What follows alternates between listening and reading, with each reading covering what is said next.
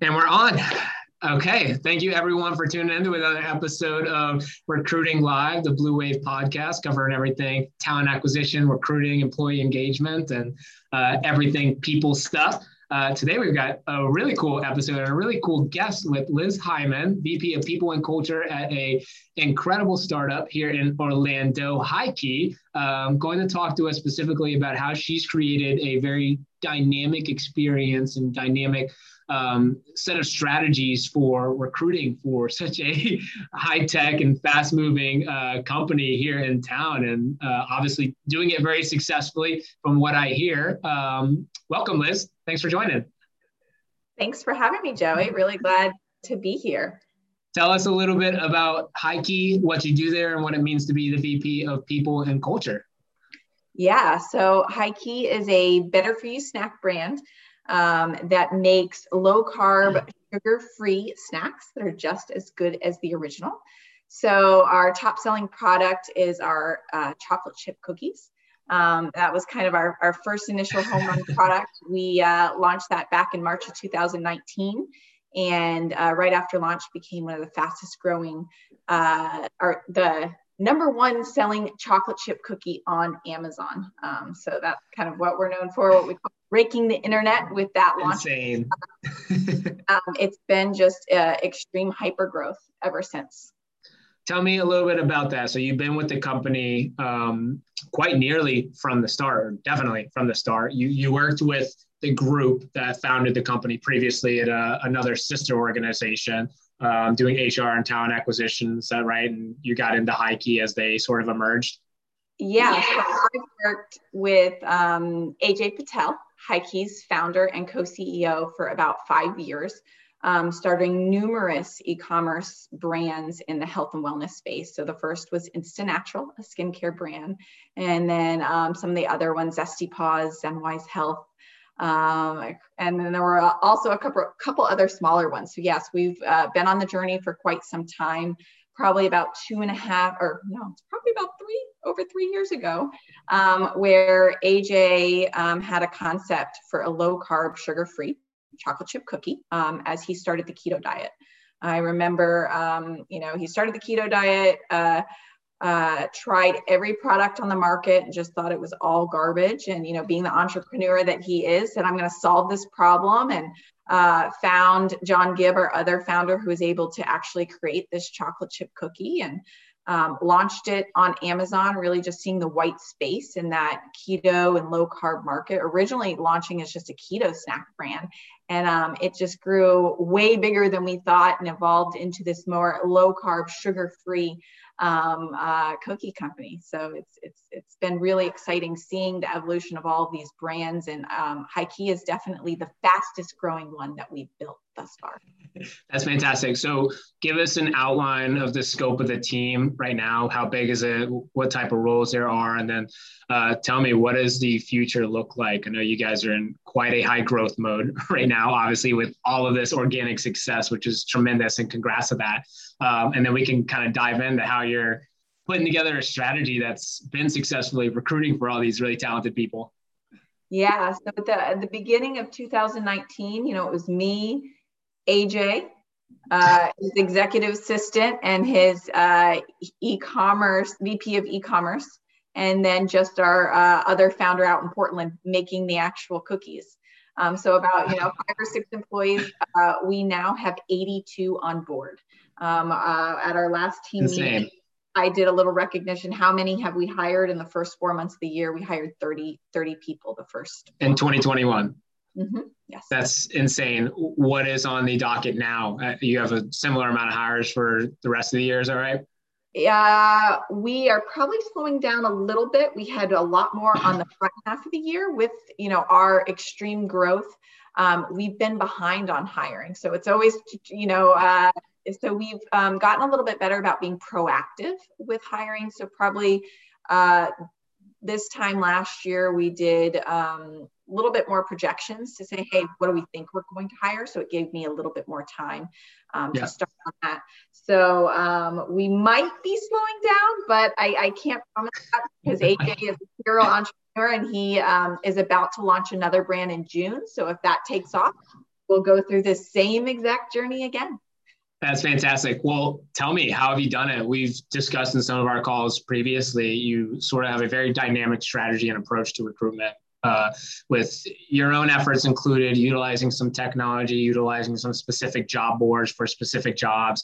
Uh, obviously, you're building out a team yourself underneath you, and I've had a team in the past that is uh, in-house recruiting, as well as utilizing vendors and third-party uh, people to help with specific sets of roles. And I'm uh, curious. We'll dive, of course, into uh, a bit how you manage that. I know is sort of the topic for today, but how did you create this strategy? How dynamic is it?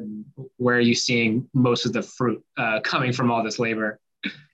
Yeah, my strategy is extremely dynamic. It's a lot of test and see what works. And, um, you know, the environment of recruiting has changed a lot. So my strategy a year ago is very different than what it looks like today. You know, uh, a year ago, I had tons of people applying, maybe not a ton of qualified applicants, but it was really hard just to funnel through all the applicants to find the ones that were were uh, really a fit for the role. Um, whereas now I have uh, way less people coming into the funnel. So my strategy is a is way more focused on increasing the number of candidates that I'm, um, of course, qualified candidates that I'm getting into the funnel. Um, so my strategy is shifting um, a lot more to a more proactive approach and really utilizing LinkedIn um, to create a community and a following, um, especially in the food and beverage and you know industry specific, uh, specifically related to high key um, so that it doesn't take as long um, to fill roles.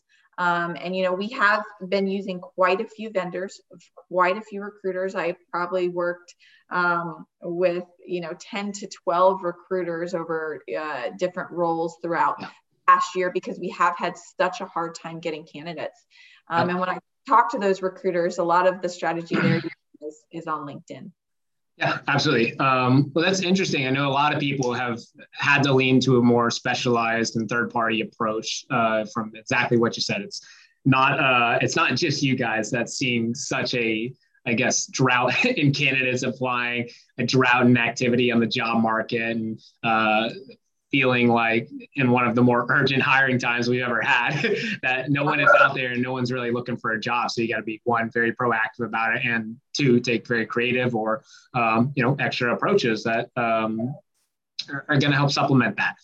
How do you go about it? So i guess our topic for today is successfully working with recruiting vendors to supplement a lot of these hirings exactly what you've done and clearly you've seen a lot of success in it.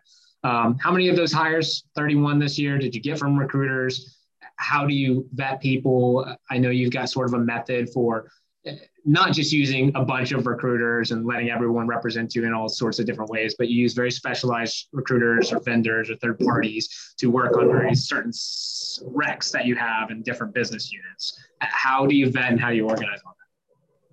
Yeah, um, a lot of the, the vetting comes from referrals. So people that have already mm-hmm. used these recruiters for specific roles.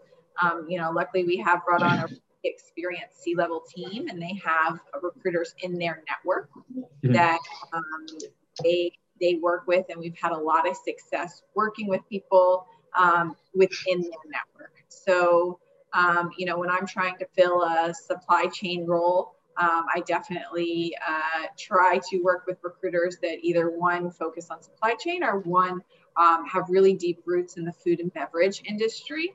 Um, so we have that relatable experience. Um. And then, you know, marketing recruiters, I'm going to use totally different set of recruiters for more marketing and sales and revenue generating roles than I would for those more operations based roles. Yeah, absolutely. Um, I guess sort of a common theory when you're working with a number of recruiters is, I guess, in the space is when you have so many people representing your brand, it's very easy to have someone misrepresented. How have you been able to combat that, or maybe you haven't even seen that at all because you vetted so uh, I guess acutely with everyone? What have you seen in that front? Um, so it's one, you know, educating uh, the vendor. Um, you know, I do have very in-depth conversations with them. I'm super um, transparent with them on, uh, you know, this candidate said this, this is not accurate. So want to make sure I'm educated you because a lot of that that's on me. Um, and then two, really creating that relationship with that vendor um, so that not only they know what I'm looking for, but they understand our culture and the uniqueness of the culture and the hyper growth stage that we're in. Yeah, absolutely. And who have you seen, I guess, not specifically like stand out? What attributes and characteristics of these firms do you think sets apart the more successful people from the lesser so? Uh, the ones that are, you know, super growth minded, that when I give them you know, feedback and I'm like, nope, this is not on the mark. This is what I'm looking for. They're like, got it, Liz. I- am ready to go. And they go on that hunt and, and, and search for it. Um, whereas some vendors I've worked with, when I give feedback, will kind of, but but no, you don't understand. Let me force this. This is this is uh, you know why you want this person. So I think it's yeah are really open to feedback and really growth minded and just flexible in their approach. You know, our needs are ever changing. So sometimes I might start uh, a search and then, you know, three months in, actually, we really don't need this. We need to tweak it to this. So just yeah. be flexible um, with our ever changing business needs. Is, you know, we're growing so quickly. We say, uh, you know, three months at HighKey is uh, equal to a year in another organization. it's like dog years. That's fantastic. Well, um, what are you doing? I mean, in terms of internal management of your candidates coming inbound, coming outbound, uh, all things like that. Do you have technology set up to manage a lot of these vendors, all these candidates? Do you have an ATS? Um, how are you organizing as all these interviews that I'm sure you're doing a hundred of them a week? It sounds like. Yes, um, we have an ATS system. Um, previously, it was only one or two people working on it. So uh, as we brought on our new recruiter this week, we actually just went through the new processes. Uh, we need to set up now that there's going to be quite a few people working recruiting. We currently use uh, Bamboo HR um, yeah. for our um, applicant tracking system. Okay, that's awesome. Um, I guess um, long term is sort of our, our last question here. How do you see this model working? I know with your hiring maybe slowing down, maybe not a little bit. Do you plan to still lean on a lot of different vendors in a supplemental way? Are you moving towards, of course, you just hired someone this week, uh, building a, a larger and, and I guess more dynamic internal team? What do you think is going to be success long term, especially in sort of this really weird market right now where it's going back and forth so often?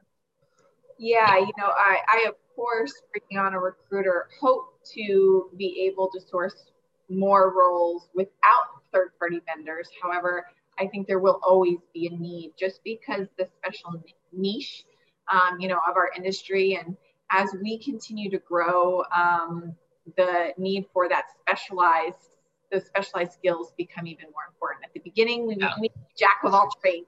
Now, as we grow, we need those those specialists, the people that have been there and done that, and who yeah. us. You know, I've been there, I've done that. This is what you need to do because you know this is the first time for for AJ and I as you know we continue to grow this. yeah. Um, after the of the other. So that is that is true. You've been through all the different stages, and I, I love. Maybe we can dive a, a bit deeper in that. Um, it's so much different hiring when you're, of course, four people, five people, even ten or twenty, to now what eighty, nearing hundred people probably by the end of the year. It's a completely different skill set, even for the same role, quote unquote, same title, we'll call it. How have you been able to like vocalize that to the world, and, and I guess uh, adjust your strategies to compensate for the differences type of person? Is it something you're doing in the search process or just something in the screening process, all the above? Uh, uh, all of the above, you know, from a, a funnel process, we could use more local recruiters at the beginning to source roles because they, again, yeah. jack trades as we get bigger, I'm using more specialized firms that are in food and bev and have that experience that are not necessarily in Orlando. We've had to actually open up and, and uh, be more flexible and allowing for um, remote roles. And, you know, the screening process previously was really more focused on, you know, culture fit. And if they, they are up for this fast-paced startup environment where now it's we we still do very strong culture um, screening because that's super important. Um, but we also have this other piece where we really have to make sure that they have the special skills that we need to fill the gaps that we have. Because um, right now it is really gaps in finding experts in these fields so we can continue to grow super fast. Yeah, that's fantastic. What does your culture screening look like? I'm, I'm kind of curious. Obviously, that's very important to a lot of people, but um, a lot of people say it's very important to them, uh, but they don't have a very dedicated process for scoping that out. They just do like what I call the vibe check, which is pretty subjective sometimes. Do you have something a bit more formal or something a bit more direct that you do to sort of pull that out? Yes, we do have um, a personality assessment that they complete up front. Um, again, not used as an indicator on whether they're a cultural fit. It's really used more for me as a screening tool yeah. um, that I can use to help show me mm, their stress really, really low. I need to assess this to see if they yeah. can our fast-paced, stressful environment. Yeah. Um, so we have that on the front end, and then all of the HR questions are really focused around our core our core values um, and you know growth mindset whether they have the growth mindset um, you know whether we have the type of environment that will uh, really satisfy them and help them uh, meet their career goals for their career path yeah i love that and i think that's more important than ever nowadays with such a volatile market with people throwing out very large salaries and benefits and uh, remote work and all sorts of craziness that you never had to compete with before. Uh, but I think down at the foundation of it, um, not just for employee attraction and recruitment, but for retention, engagement, and keeping people growing long term.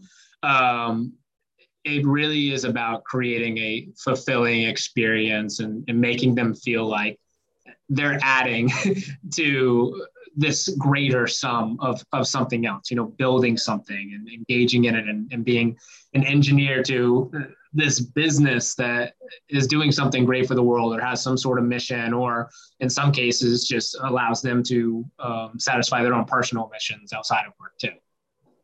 Yeah, yeah. that's been extremely important our career search uh, we've had uh, a couple candidates that we've lost, not because of salary, but because you know other other uh, organizations were having the CEO talk to them and and really yeah. speaking to career goals. So we've definitely made a huge pivot in our uh, how we approach candidates, and it's uh, almost more about selling them than interviewing them in the process and really um, digging in, finding out what they want for their career, and and um, showing them that we have that to offer at HighKey.